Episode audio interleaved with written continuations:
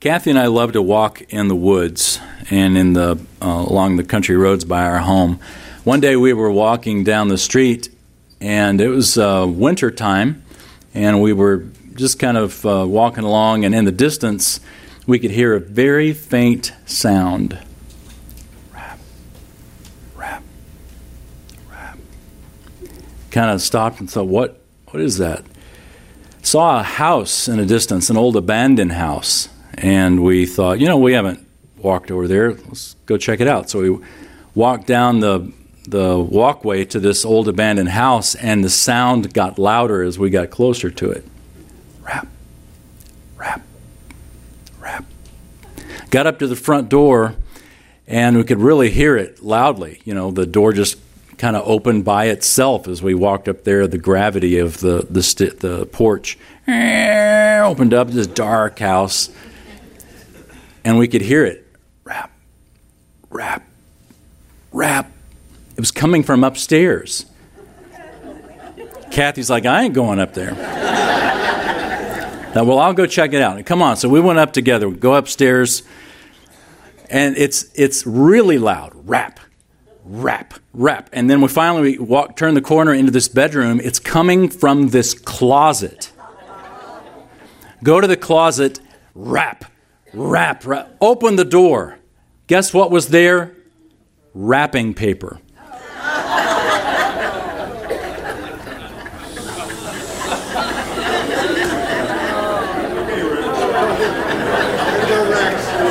Rex can't be the only one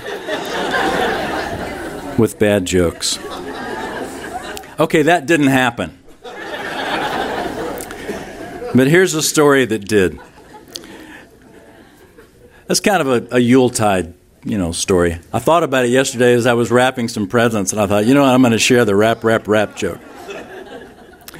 Okay, maybe I shouldn't have. Well, anyway, this is true. Several years ago, uh, I guess quite a few years ago now, Kathy and I had some Russian missionaries stay with us in our home. And they talked to us about some of the experiences that they'd had. These are uh, Americans who, who lived in Russia for quite a few years. And one of the things that, that they did, that was their responsibility, was to host evangelists that would come through and that would share the word with, uh, with the Russians. Well, they were a part of a conference in which it was, uh, they weren't the only ones who were leaders there. There was another group that was much more on the charismatic side of things. And so this, um, this evangelist was very charismatic and some of his Bible teaching wasn't, you know, right on the money. And he was very, you know, flamboyant and and and excited about uh, about what he was sharing, but he didn't speak Russian, and so of course he had a translator, and the translator was not all that enthusiastic. So it was quite a difference between them, and so the um, uh, the the enthusiastic evangelist would say you know, everybody, I want you to give the Holy Spirit a hand. Well, the translator translated that literally. And the people are looking at this guy like, give him what? And then the, the evangelist says, I want you to tell the Holy Spirit something. I want you to tell him, yes. And the translator just kind of standing there, and, and you know, in Russia, in Russian, the word yes is da, and so the translator just stands there and goes, da. the evangelist goes, yes, da. There was such a disconnect between the passion of this evangelist and the lack of passion in the translator. So obviously, the people in the pews weren't making the connection. By contrast, I had the privilege of teaching at a pastor's conference in Russia years ago, and I had a translator named Vladimir. Vladimir spoke English so well, I thought he was American when I first met him. And uh, come to find out, he's from, he was from um, Moldova. But his Russian and his English were just immaculate, both were fantastic. And so it was wonderful to be able to share with the congregation there or with the pastors who were there because Vladimir didn't just translate my words, he translated me. When my voice would go up, his voice would go up. When my voice would go down, his voice would go down. When I would gesture, he would gesture. It was just a mirror image, but in Russian. And you could tell the people connected. Uh, eyes welled up with tears, the hall filled with laughter, and the quiet moments that were supposed to be quiet were quiet, and there was connection. Because I had a translator who translated not just the words, but translated me. I've never forgotten that moment of, or, or that, that experience of two people, or two, me and a group of people who otherwise could never have connected. I mean, if I hadn't had Vladimir, there would have been no connection other than being able to say yes, no, hello, goodbye, and where's the bathroom. Other than that, I don't have Russian, any Russian at all. But with Vladimir, I had the whole language at my disposal. I thought about that because I gained a new perspective of Christmas as I considered Vladimir as my interpreter. Because I wondered, in a much grander sense, if God the Father felt a similar satisfaction when Jesus stood and translated the message of holiness through the means of humanity, through the means of his own flesh and blood. In the incarnation, Jesus became a translator of God to men, a perfect translator. In the Old Testament, of course, when God appeared to people, when God appeared to men and women, without exception, they hit the deck in, in a coil of shame and terror. But when Jesus came, he was so much one of us that many people didn't even recognize that he was God in the flesh. His translation was that good. The barrier of sin, Jesus Christ bridged by being both God and man. And he bridged that together through his life, through his death on the cross, and through his resurrection. Jesus translated the Father to us. He taught us a lot of things in that, but one of the things he taught us through the incarnation was a message that I'd like for us to look at from the perspective not of Matthew or Luke, typically is what we look at when we look at Christmas, but from the perspective of Paul. So turn with me, if you would, to the book of Philippians. And just for this morning, let's take a few verses from this wonderful second chapter where we have the Christmas story from Paul's perspective, the Apostle Paul. I read in one of Philip Yancey's books, he described a story about when Queen Elizabeth II visited America on one of her trips. She brought with her 4,000 pounds of luggage, including two outfits for every occasion, a mourning outfit in case someone died, 40 pints of plasma, white kid, a white kid leather toilet seat cover. She brought her own hairdresser, two valets, and a host of other attendants. This brief visit of royalty to a, to a foreign country cost $20 million. Think about that. In stark contrast, when the King of Heaven visited earth, um, he was not born in a big city, he was born in little backwater Bethlehem. He wasn't born in a palace with the best doctors and physicians in attendance. He was born in a stable with livestock looking on. You almost wonder what Joseph and Mary must have been thinking. Here they've traveled for at least 60 miles, depending on the route that they took. But if they took the most direct route from Nazareth, it would have been 60 miles over hard terrain in her final trimester of pregnancy. And God clearly led them to Bethlehem. They get there, and there's nowhere to stay. Eh, God's grand sovereign plan, He predicted Bethlehem. Could it have not also provided a place for them to stay?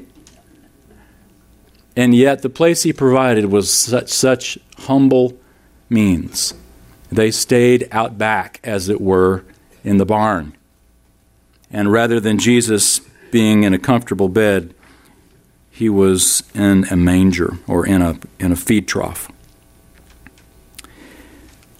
If the king or the queen of the land had come, we would have rolled out the red carpet. We would have put made room for them in the best five five star hotel or motel.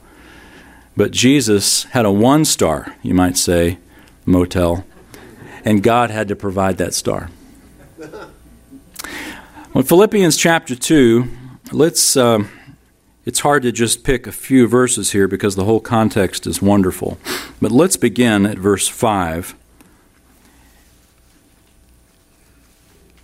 and read the Christmas story and its application from Paul's perspective. Paul wrote, Have this attitude in yourselves, which was also in Christ Jesus, who, although he existed in the form of God, did not regard equality with God a thing to be grasped, but emptied himself, taking the form of a bondservant and being made in the likeness of men.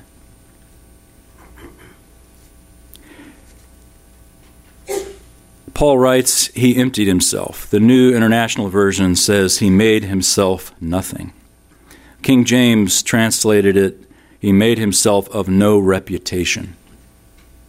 The word literally means to remove the privileges or the prerogatives that your rank gives you.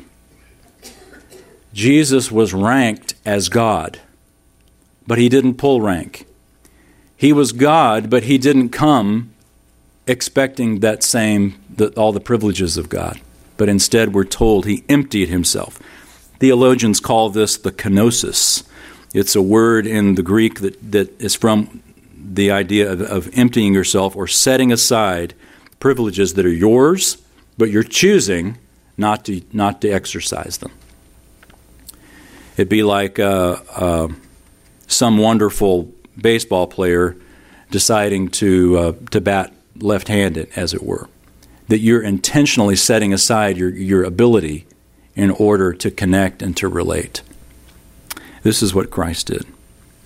Even though Jesus was God, he didn't pull rank. Instead, being in the form of God, he also took on the form of a servant, of a bondservant. I love it when you go to the Church of Nativity today in Bethlehem. The, uh, the church itself is um, the entrance to the church. You can see there's a door that used to be that's pretty well bricked up, and then there's just a small door. Initially, they, they bricked up the door uh, so that people couldn't ride their horses in to keep the uh, uh, to keep the sanctity of the place. But now the door is so small that you can't go in without bowing. And there's a, a tradition that says that the reason that you must that, that the door is so low is because everyone enters with humility. You have to bow to get in.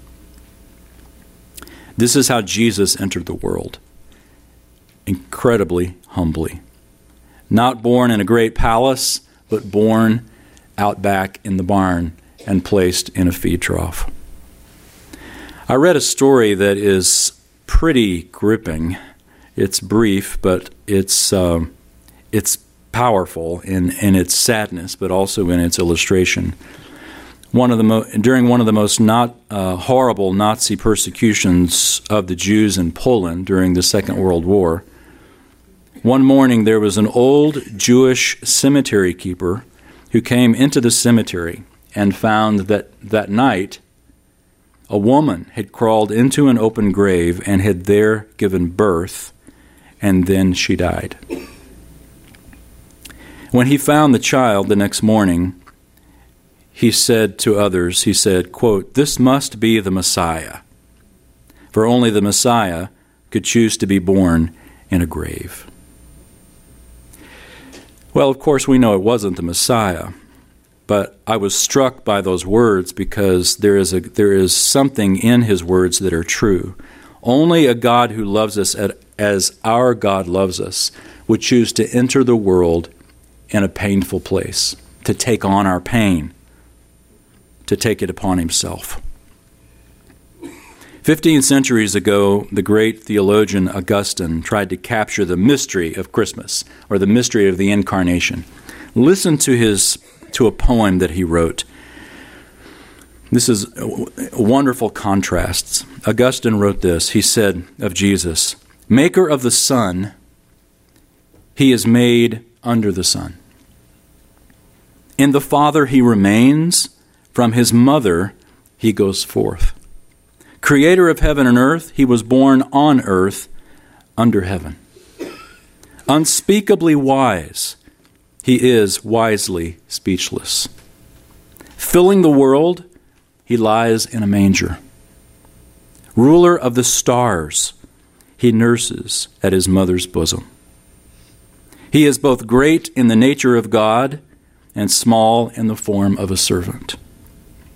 Man's maker was made that he, the bread, might hunger, the fountain, thirst, the light, sleep, the way, be tired on its journey, that truth might be accused of false witness, that the teacher be beaten with whips, the foundation be suspended on wood, and that strength might grow weak that the healer might be wounded, that life might die. You see, the incarnation of Jesus, as Paul records it here in Philippians, and as people have thought about it all through the years, is something we never would have chosen for Christ. And yet, it was essential that He chose it for us. That He came not pulling rank as God, but he emptied himself. He set that aside and became a servant, being made in the likeness of people, in the likeness of men. And look at that. Not only did he humble himself to take on the form of a servant, but Paul continues, verse 8, he says, Being found in appearance as man, he humbled himself by becoming obedient to the point of death even death on a cross. I love that phrase. He humbled himself by becoming obedient. If you think of that just all by itself, there's great application there because obedience is very humbling. I don't know if you've, when you've had the moments in your life that you've either knee jerk reaction, chosen to obey, or in many cases, knee jerk reaction, we choose to disobey. But in those moments where we actually don't have a knee jerk reaction, but we choose, and we're choosing to obey or disobey, to have this, cho- this choice of obedience requires humbling ourselves because it means we're going to do the will of someone else and not our own will. Jesus showed us that obedience to the Father requires humbling ourselves. Uh, when he died on the cross, of course, he took the sins of humanity. He took your sins, all of them, my sins, all of them, and he paid for them. And by faith in Christ, the scripture tells us our sins are forgiven. Because Jesus was willing to be obedient to the point of death, and not just death, but death on a cross the worst kind of death. Or, or, as, it, as it says there, you may have a marginal reading there that says not just death on a cross, but death of a cross, meaning a cross like death, the, the worst possible death that a human could experience. Jesus took. So think about that. Christ came from the, the glory and worship of the angels, from eternity past he was in, in the presence and in the in fellowship with God the Father and the Holy Spirit.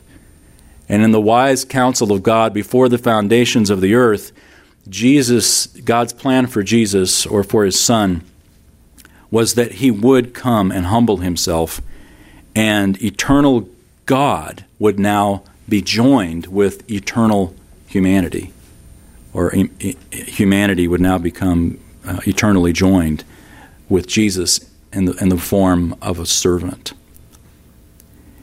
He humbled himself, not just by becoming human, but, but by becoming obedient to the point of death, and even death on a cross, a death that he didn't deserve. So it was unjust. So, the humility, if you think about it, Jesus went from the highest place literally to the very lowest place possible because he loves us, because of his love. And because Jesus was willing to be obedient to that point, look at verse 9. From the very lowest place, Paul writes, For this reason also God exalted him and bestowed on him the name which is above every name, so that at the name of Jesus every knee will bow, of those who are in heaven and on earth and under the earth, that every tongue will confess that Jesus Christ is Lord, to the glory of God the Father. Keep your finger there in Philippians and turn with me, if you would, to Isaiah 45. Paul is quoting Isaiah, and it's a marvelous context. Isaiah 45 at the very end of the chapter, just before chapter 46.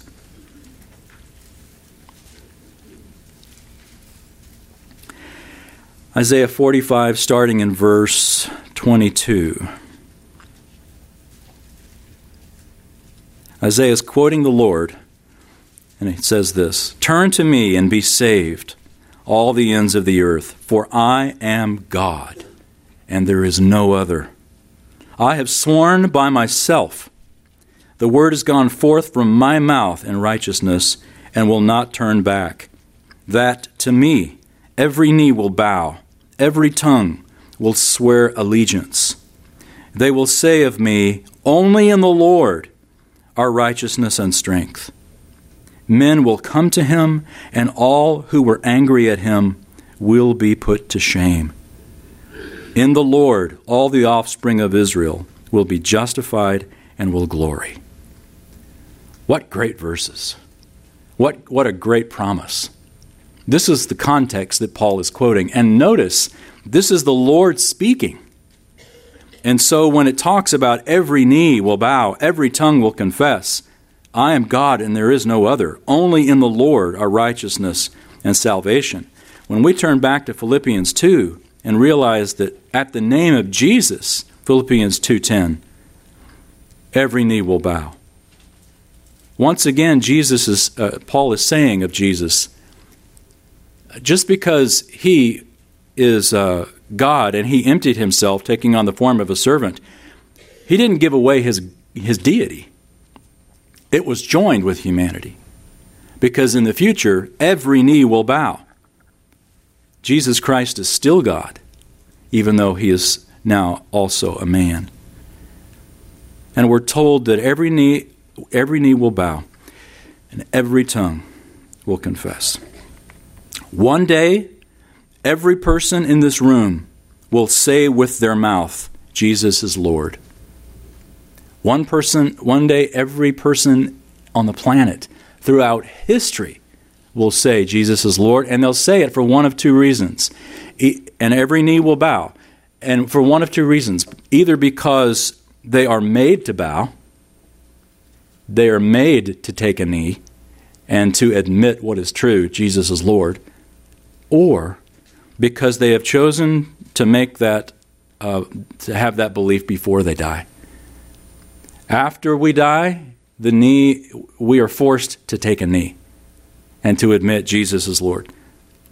But if we make that decision before we die, then afterwards we're saying it with joy rather than terror. Well, all of this has an application, which we've skipped because of the illustration. But now that we have the illustration of Jesus, Look back now at verse 3 in Philippians 2 at the application. Philippians 2, verse 3, Paul writes, Do nothing from selfishness or empty conceit, but with humility of mind regard one another as more important than yourselves. Do not merely look out for your own personal interests, but also for the interest of others. Do nothing from selfishness or empty conceit, but with humility of mind. And then he gives the illustration of Jesus Christ who did that very thing. He didn't look out for his own personal interest. Even though he was in the form of God, he didn't regard equality with God a thing to be grasped. Do nothing from selfishness or empty conceit, but with humility of mind, just like Jesus, who came and lived a humble life, born a humble birth, died a humble death, a death of humiliation, not just humility. But we're also told that because of what happened with Christ being so humiliated, that God the Father would one day exalt him and bestow on him the name that's above every name. Why should we do nothing? And notice that word, nothing, from selfishness or empty conceit. Why should we have humble minds and look out for the interests of others? Because Jesus Christ, God Himself, did that. Instead, He became a servant. Now, we're going to see this Christmas, more than likely, family. And here's where the application of this text comes in and makes it tough because do nothing from selfishness or empty conceit, not looking out for your own personal interests, but for the interest of others. Emptying yourself is never more of a, of a reality and a challenge when you're around those who make it a challenge. To empty yourself in such a context as we're going to have the opportunity over the next couple of weeks. And to be humble, to be a servant, to be, to be kind and gracious is going to be like Jesus Christ. We just finished 1 Peter, and you remember, I think it was even in the last time around as we read from 1 Peter, maybe it was the time before last, where Peter wrote these words. Just let me read them to you.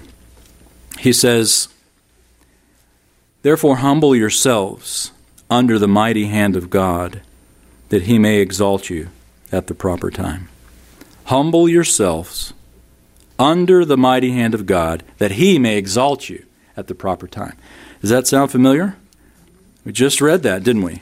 Jesus Christ himself, Philippians 2, being found in appearance as man, humbled himself obedient to the point of death, death on a cross. For this reason, God highly exalted him. It's the same thing as Peter taught us in 1 Peter. That the humility that, G, that, that God requires of us is, is done almost as an investment, you might say, into His glory and to when it's the proper time that God will exalt us. It's a wonderful, wonderful hope. Jesus came and became our translator. He emptied himself that we might be made whole. What a wonderful truth. Can you remember the very last time that God showed up unannounced in your life? I mean, Christmas, he was expected, but at the same time, it was quite a shock for, for those who experienced it. Think about the shepherds out in the field. That was a shock. You think about the last time God showed up unannounced in your life. Well, it may have happened before this, but I remember about this time last year. In fact, it was almost exactly this time last year that happened to me. I was headed to the mall to pick up some last minute Christmas gifts, which is usually the time that Christmas gifts happen, is last minute. And it was terrible weather. Um, almost icy. It was sleeting. It was cold. It was rainy. And uh, the rest of the traffic around me hadn't really gotten into the Christmas spirit yet. a lot of people uh, hadn't gotten their gifts yet, I guess. So I was on my way to the mall, and it was literally bumper to bumper traffic, and it was people were honking and they were upset and there was something going on way up ahead at the at the light to where all traffic was stopped. So literally, we were just all stopped, and I even put the car in park, and I was just kind of sitting there, you know, enjoying the heat of the car, but looking outside, and it was just, ugh, just a bleak, dismal day. And I thought, you know, and something triggered in my mind that I had purchased a couple years ago two or three songs from one of uh, Celine Dion's albums where she sung uh, about some Christmas songs.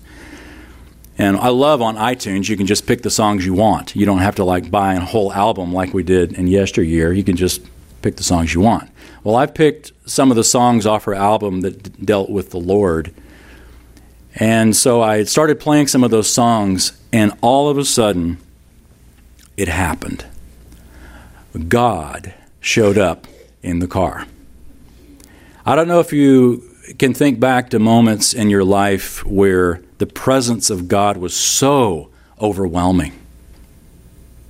Whether you're in a worship service or whether you're with uh, someone else or whether, like I was, literally by myself. It was, it was a moment of forced solitude. And she was singing, Celine Dion was singing. I don't know if she's a believer or not, but boy, she sure sounds like she is as she's singing the song. Listen to just a little bit of this.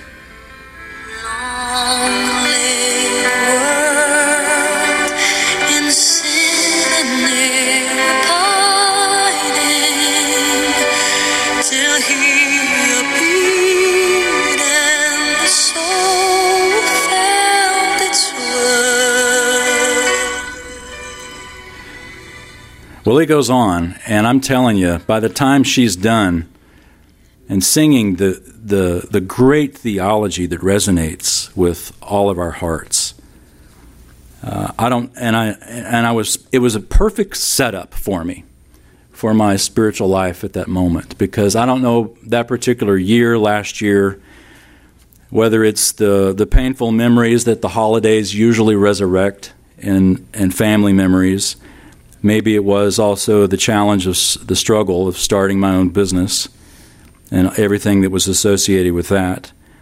Or maybe it was simply just the brief moment at a red light and I had nowhere to go but up. Suddenly, the truth of these lyrics fall on your knees, hear the angel voices. O night divine when Christ was born. They worked their way from my ears to my heart, and like I said, I sensed the overwhelming presence of God. And it was an unguarded moment. It was, it was unplanned, it was unexpected, and it was desperately needed. And one of the things that, that I learned in that moment was that when God shows up in your life, it solves everything. When you have an overwhelming sense of God's presence, it doesn't um, it doesn't remove all the problems, but it gives you a perspective on them that they're very small compared to the greatness of God. And he gives us these brief moments, I think, to give us a little uh, foretaste of glory divine.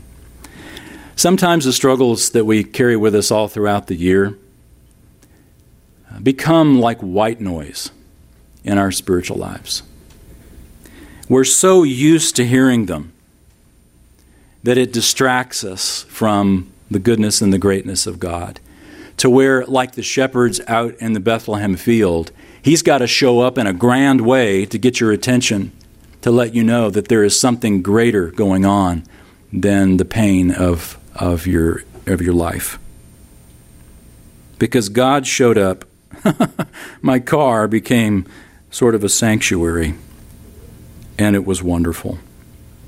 It made me think of Christmas because it was true not only of the shepherds, but it's true also for us that when Jesus showed up,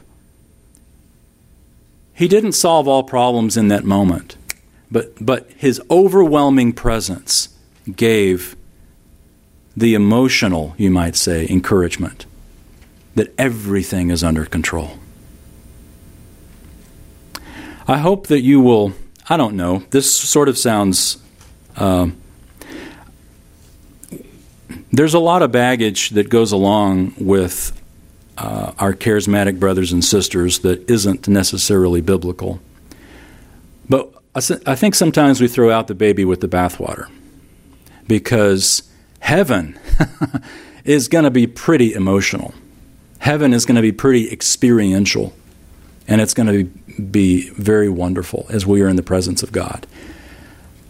Our worship time in heaven is probably not going to look a lot like our worship time here, which I say to our shame as conservative evangelicals. We have a lot to learn from our charismatic brothers and sisters in that regard. All of that to say, if God shows up in some way in your life emotionally, that's, that's a gift. That's a gift. Because what He's doing is giving you a little foretaste of where it's all going. Because God showed up that day outside the Bethlehem field, the great promise was given, was fulfilled, that to you is born today a Savior who is Christ the Lord. This is the promise that we have as well.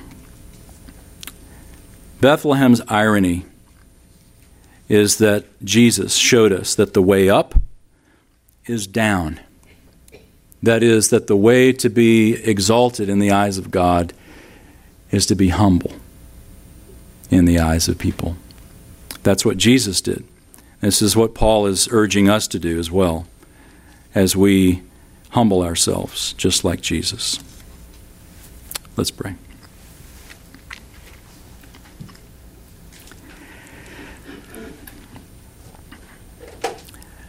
Our great God, we thank you so much for the blessing of Christmas time, not just for the uh, the break from routine and the forced rest and relaxation, which in of itself is a blessing, but especially, Lord, for the moments that we get to come around again to this great, great truth of the incarnation, which we've read about in Paul's letter. Of the great love of God, of your love, and the great humility and obedience of the Son, being willing to be not only born in such humble means and lived a life of rejection and a death of humiliation, but to rise again and to give us uh, a hint, a glimmer of our own future. That we also can, like Christ, humble ourselves under the mighty hand of God, that He may exalt us in proper time. Father, would you bless us each one with um, an experience of your presence? Not just some emotional experience like I had that day in the car, which was very irregular, but a time in the Word, a time of worship, even a brief moment while singing a carol or by seeing the joy of a child or in the joy of serving someone else for the pure motive of God's glory. Would you be glorified? Would you give us encouragement? And would you remind us that when Jesus shows up, all problems will be solved? We look forward to that, and we pray in His name. Amen.